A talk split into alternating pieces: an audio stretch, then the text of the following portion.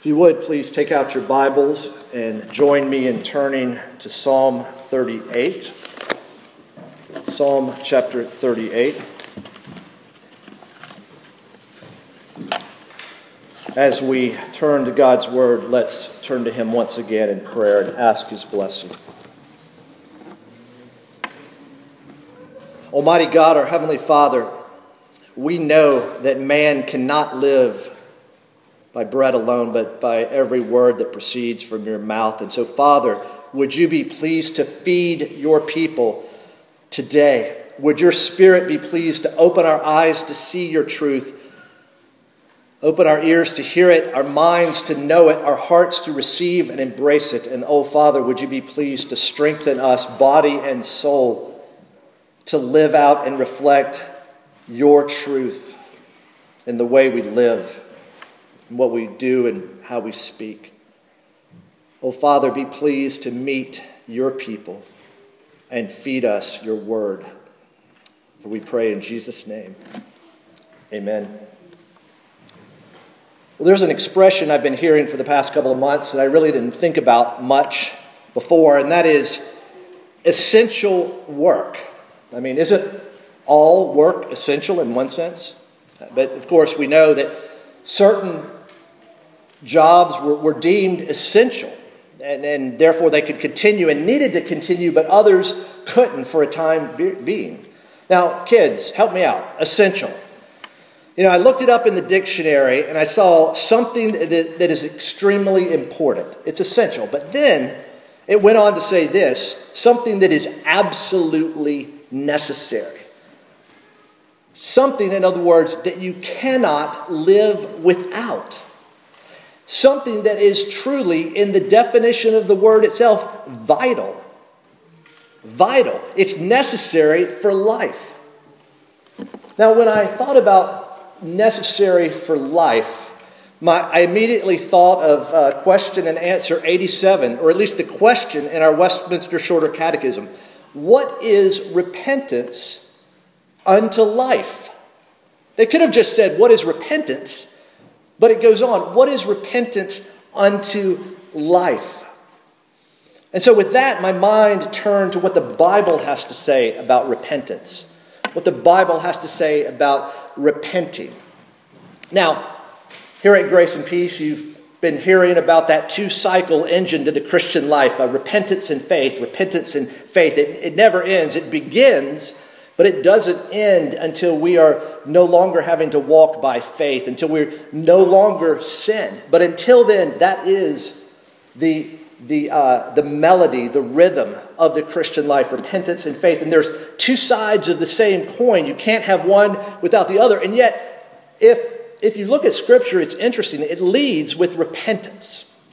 It leads with repentance. Repent and believe. Now, we don't have the time, and this is not the place to, to argue. Of course, have, there has to be faith present in order to repent, but just bear with me as we look at what Scripture says repent and believe. Uh, Ezekiel, a, a, major prophet, uh, back in, uh, let's see, Ezekiel uh, 18, verses 30 through 32. Listen to what we hear there.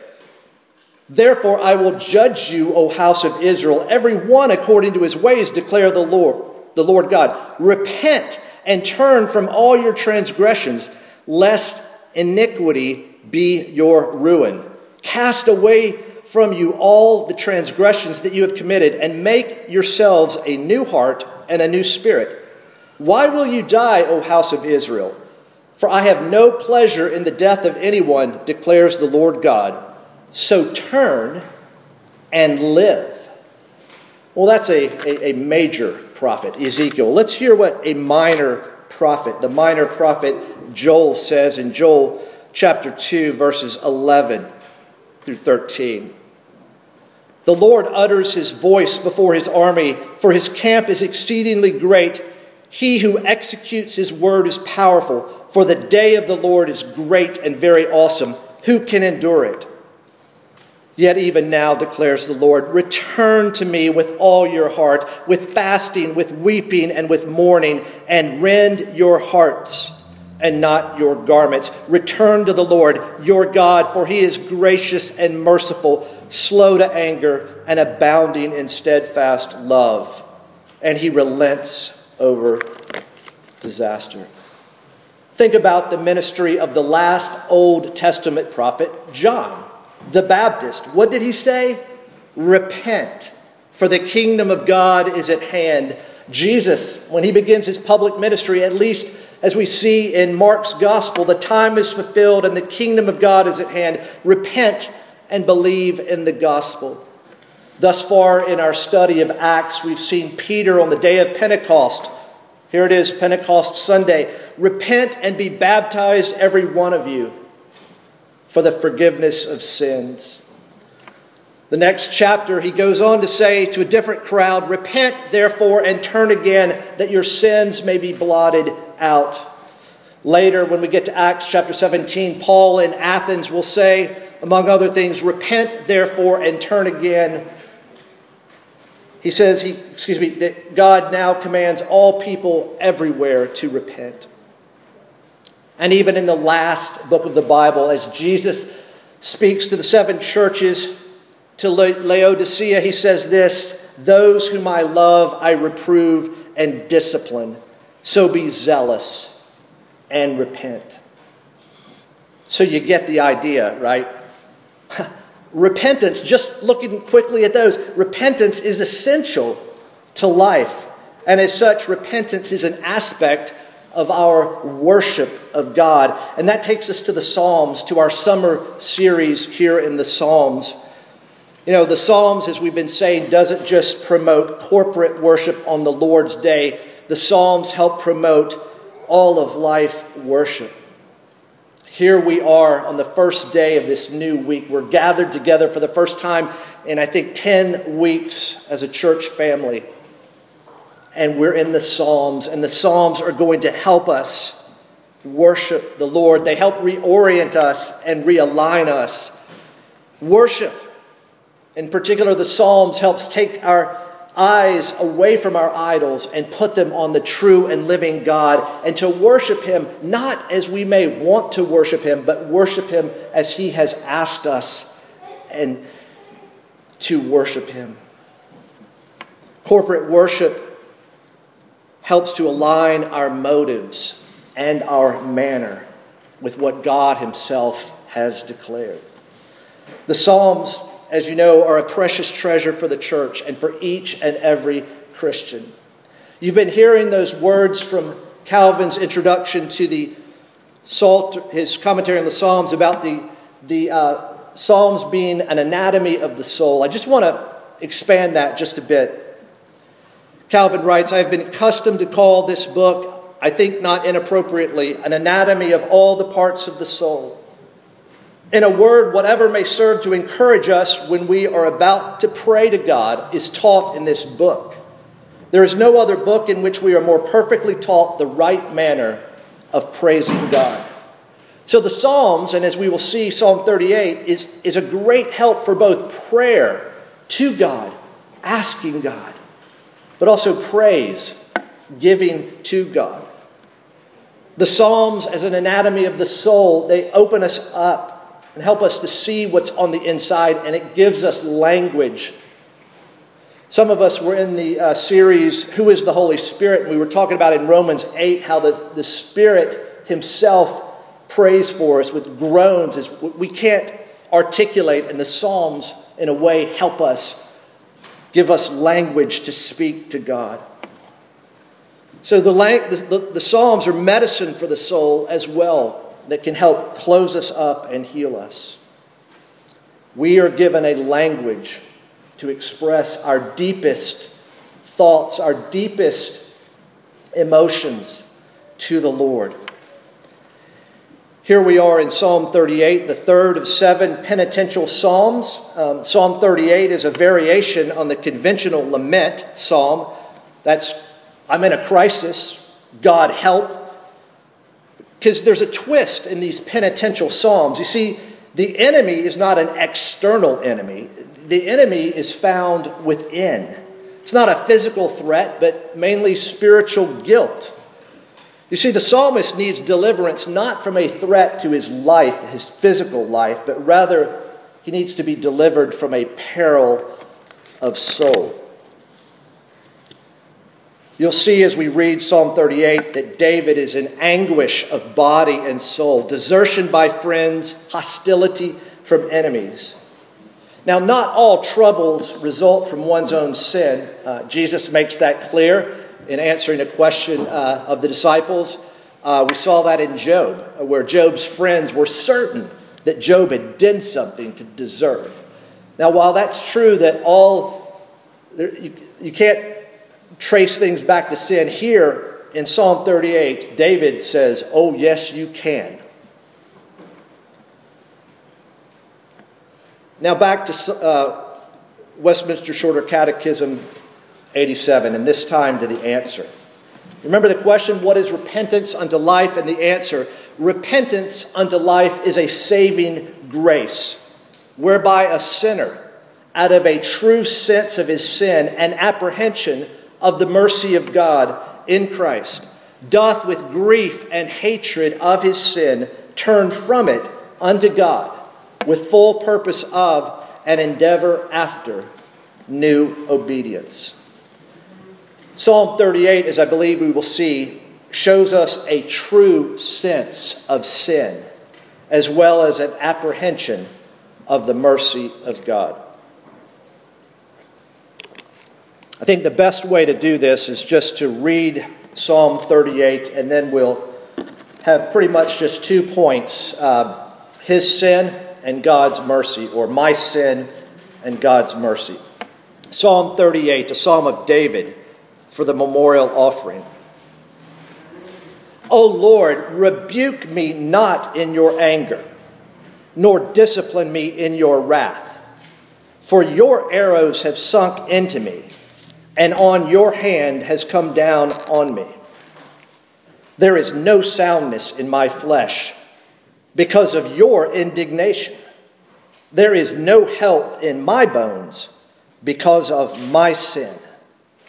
For my iniquities have gone over my head like a heavy burden. They are too heavy for me. My wounds stink and fester because of my foolishness. I am utterly bowed down and prostrate.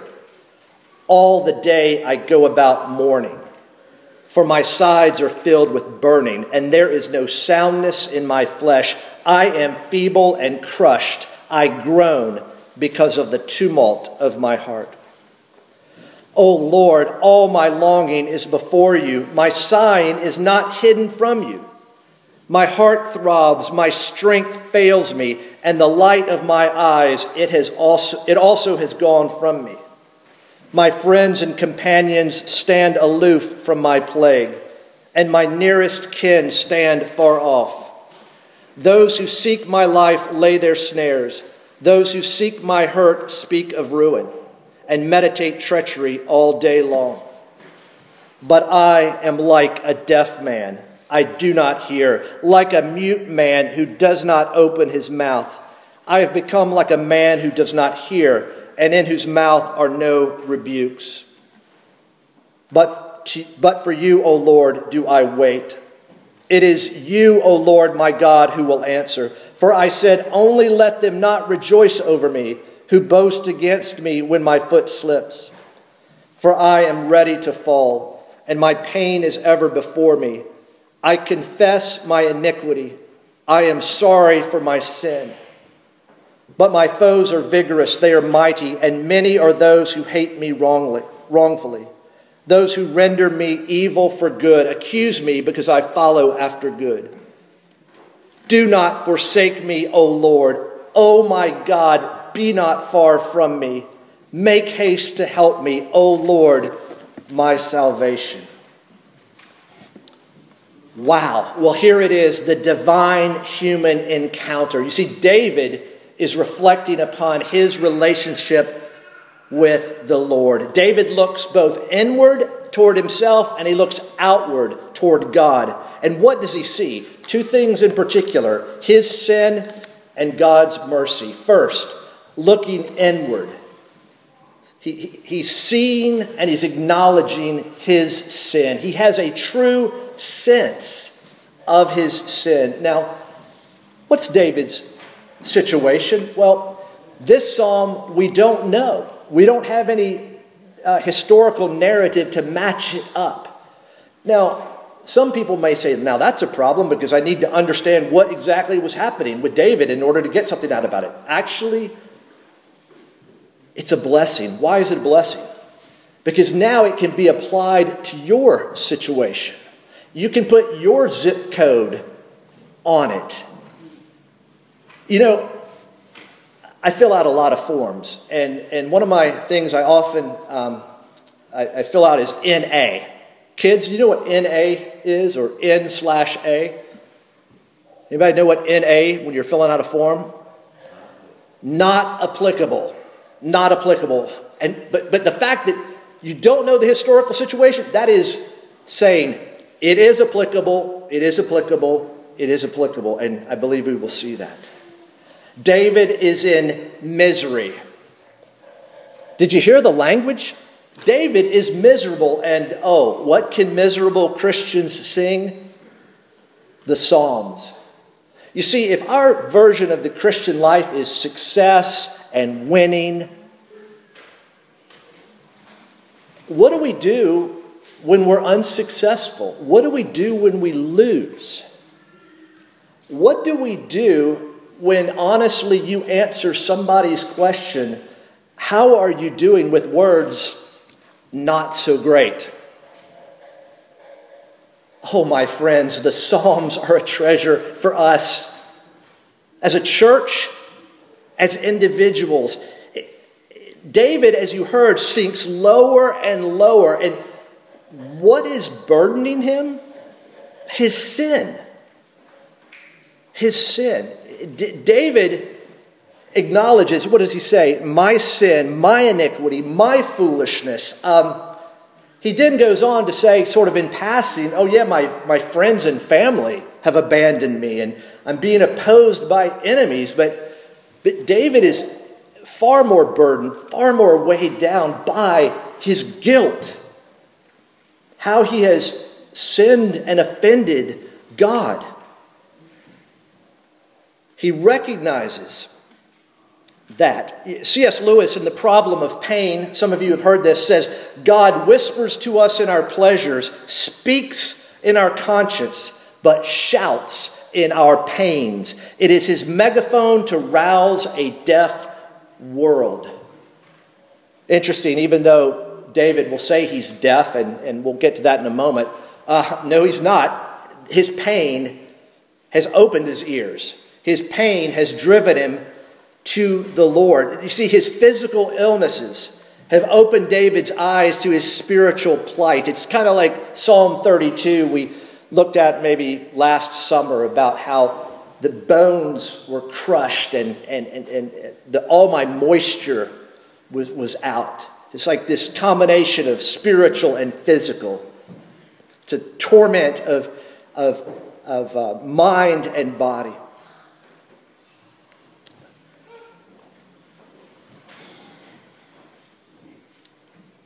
Lower and lower David goes. And he accepts it as God's chastening. He's, he accepts it as God's discipline. David here does not say, I take no responsibility at all. David actually says, I take responsibility for my sin. Look with me. Put your eyes on verse 18. Toward the end, I confess my iniquity. I am sorry for my sin. Some translations, I am troubled. I am anxious for my sin. Everything that he says before and after kind of go to that point. I confess my iniquity. I am sorry for my sin. Back in the, uh, I think it was early 1900s, maybe, the Times of London sent out a survey, said, hey, what is the greatest problem facing the world today? Now, somebody's got to put it out because, my goodness, there's a problem everywhere you look right now, right? It's a great question, though. What is the biggest problem facing the world? Before we answer this, ask yourself what is the biggest problem you're facing right now? Is it financial? Is it relationship? What is your biggest problem? What is the what is the biggest problem in the world today? And G.K. Chesterton, a writer, philosopher, um, author, you know how he responds? He writes in to the Times of London Dear Sir, I am sincerely G.K. Chesterton. That's the biggest problem facing the world. Chesterton looked and said, You know what? I'm the biggest problem. And that's what David is doing. David is saying, I am my biggest problem. It's my sin. It's my sin, it's my guilt, it's my iniquity, it's my transgression, it's my burden. It is weighing me down, and I confess it, and I'm sorry for my sin. I mean, David in Psalm 51 could say, Against you, you only have I sinned and done what is wicked or evil in your sight. Have you done that lately? Have you all been in a situation where the biggest problem is not out there, but the biggest problem is in here? When we ask the Lord's forgiveness, truly, when we ask someone else's forgiveness, truly, we're saying the problem is not out there, the problem is, is here. Do you have a true sense of your sin? Now, the women in the church are studying a book called Saints and Scoundrels in the story of Jesus. And I read the first chapter about John the Baptist ministry the other day. And at the end of um, the chapter, Nancy Guthrie has some questions that I just want you to hear some of the questions if you're thinking about what's the biggest problem in the world right now. Is my heart set on the kingdom of God, or am I too busy building my own kingdom? Am I putting myself under the authority of God's word, or am I merely being entertained by God's word? Is my life bearing fruit in keeping with repentance, or is it bearing fruit in keeping with rebellion? Is my life marked by the fruit of the Spirit, or is it driven by the lust of the flesh? Am I pursuing holiness in light of the coming judgment, or am I presuming upon protection in the coming judgment? And this one, and I think it's specifically applicable to not only David's situation in Psalm 38, but ours. Am I confessing my guilt so that my conscience is cleansed? Or have I simmered in guilt so that my conscience has become seared?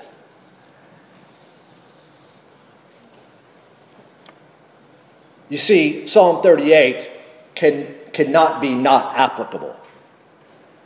It's absolutely applicable.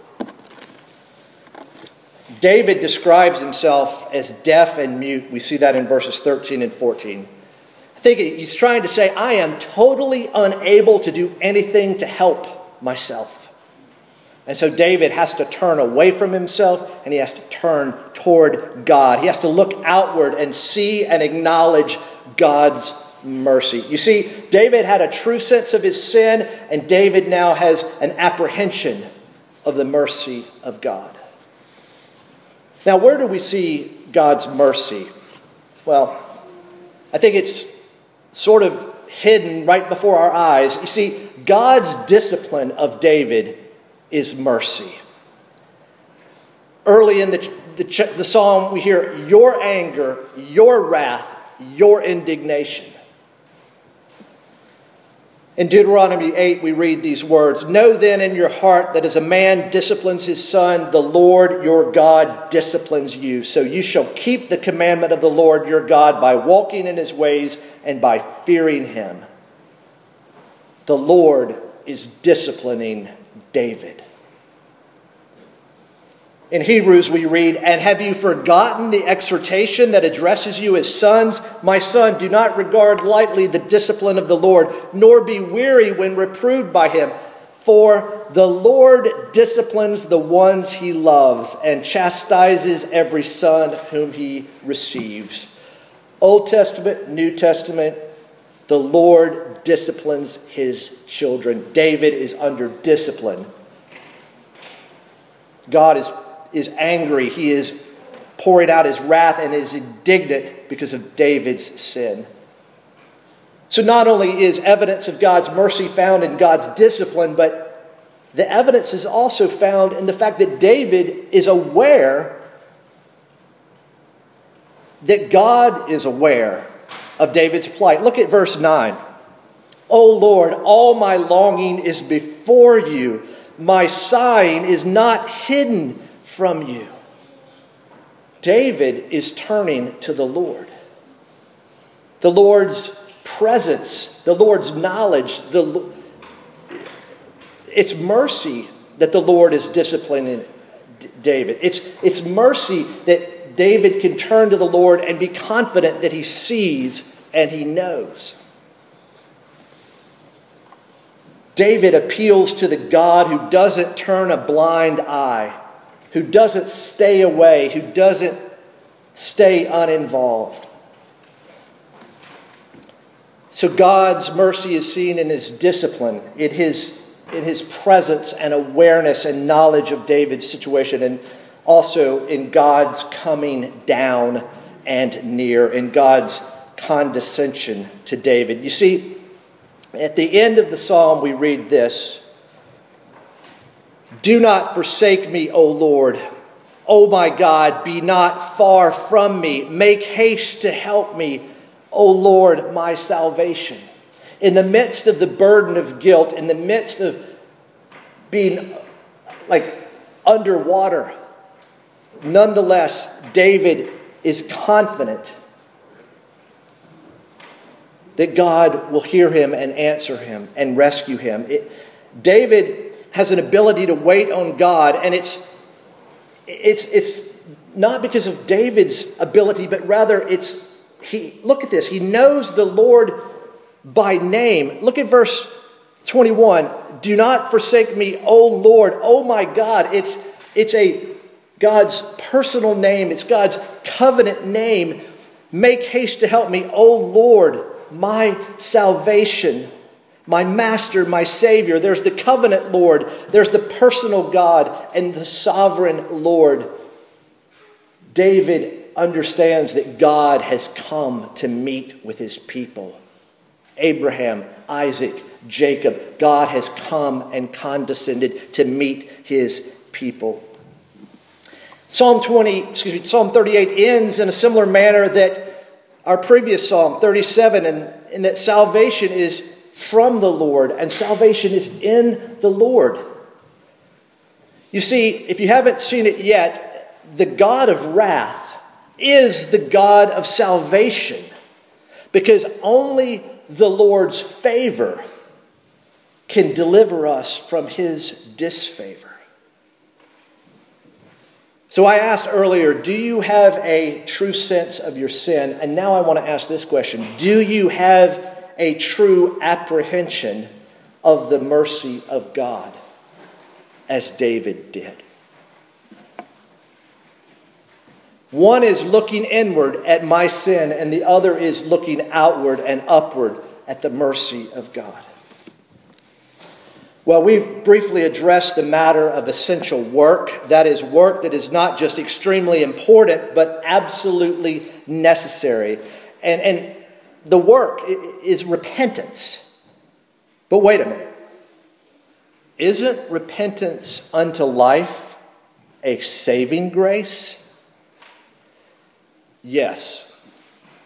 Yes, it is. And thus we need direct, to direct our attention away from the essential work, as important as repentance is. And we need to direct our focus to the essential worker. Because it is the mercy of God in Christ The mercy of God in Christ. My friends, where is this psalm pointing? Where is this psalm leaning? It's leaning to the one that David is praying would come. It's leaning to the one who would be David's greater son. It's leaning to the, to the shepherd to come, the king to come, the priest to come. It's leaning and looking to Jesus, the one and only essential worker. Peter says rightly, there is salvation in no one else. And what was the work of Jesus? Verse 21 Do not forsake me, O Lord. O my God, be not far from me. My friends, David's prayer and your prayer and my prayer for salvation and rescue is answered because Jesus' prayer was not. My God, my God, why have you forsaken me? Do you hear those words coming from the cross? My God, my God, why have you forsaken me. God, I've been fully obedient. Father, I have done everything, everything right, everything perfect. Why have you forsaken me?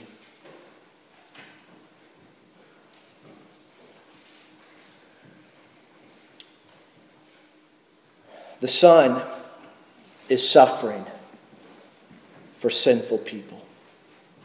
David's got suffering but can it compare to the suffering of Jesus on the cross? The sinless Son who suffers in the place of and on behalf of sinful people. The final prayer of the sinless Son of God. The Father indeed did hear him. He did answer him, and it's the resurrection. You see, Jesus was forsaken for a time so that you and I and all of those who place their confidence and their trust and their security and their life in Him would not be forsaken for all time. You see, we can't get away from Jesus being the substitute and Jesus being the sacrifice. We can't get away from the fact that Jesus lived the perfect life of obedience that you and I are called to live, and He died for the rebellious, sinful life of rebellion and iniquity that we at times do live. He did that for us in our place and on our behalf.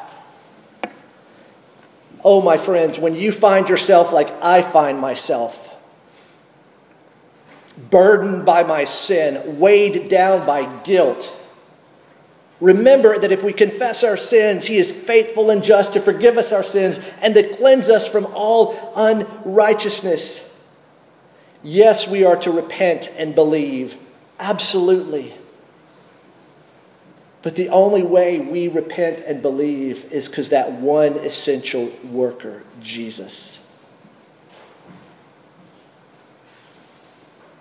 has been the one who through his life, death, and resurrection is our salvation. My friends, in days of ease or days of hardship, in days of certainty, if you could even say that, or days of uncertainty, find your rest and confidence in this one essential worker, Jesus and then go out and live lives of repentance and faith to his glory. Amen. Oh, Father, we thank you for these words of Psalm 38 that has given us a growing glimpse of the person and work of our Lord and Savior Jesus Christ. Oh, Father, may our lives today be more and more transformed as we fix our eyes on Jesus, the author and finisher of our faith, who for us and for our salvation came down from heaven, lived for us, died for us, was raised again for us. And Father, we long for that day, that day indeed of judgment. And oh, Father, keep us from presuming protection, but help us humbly finding our refuge in Christ, in whose name we pray. Amen.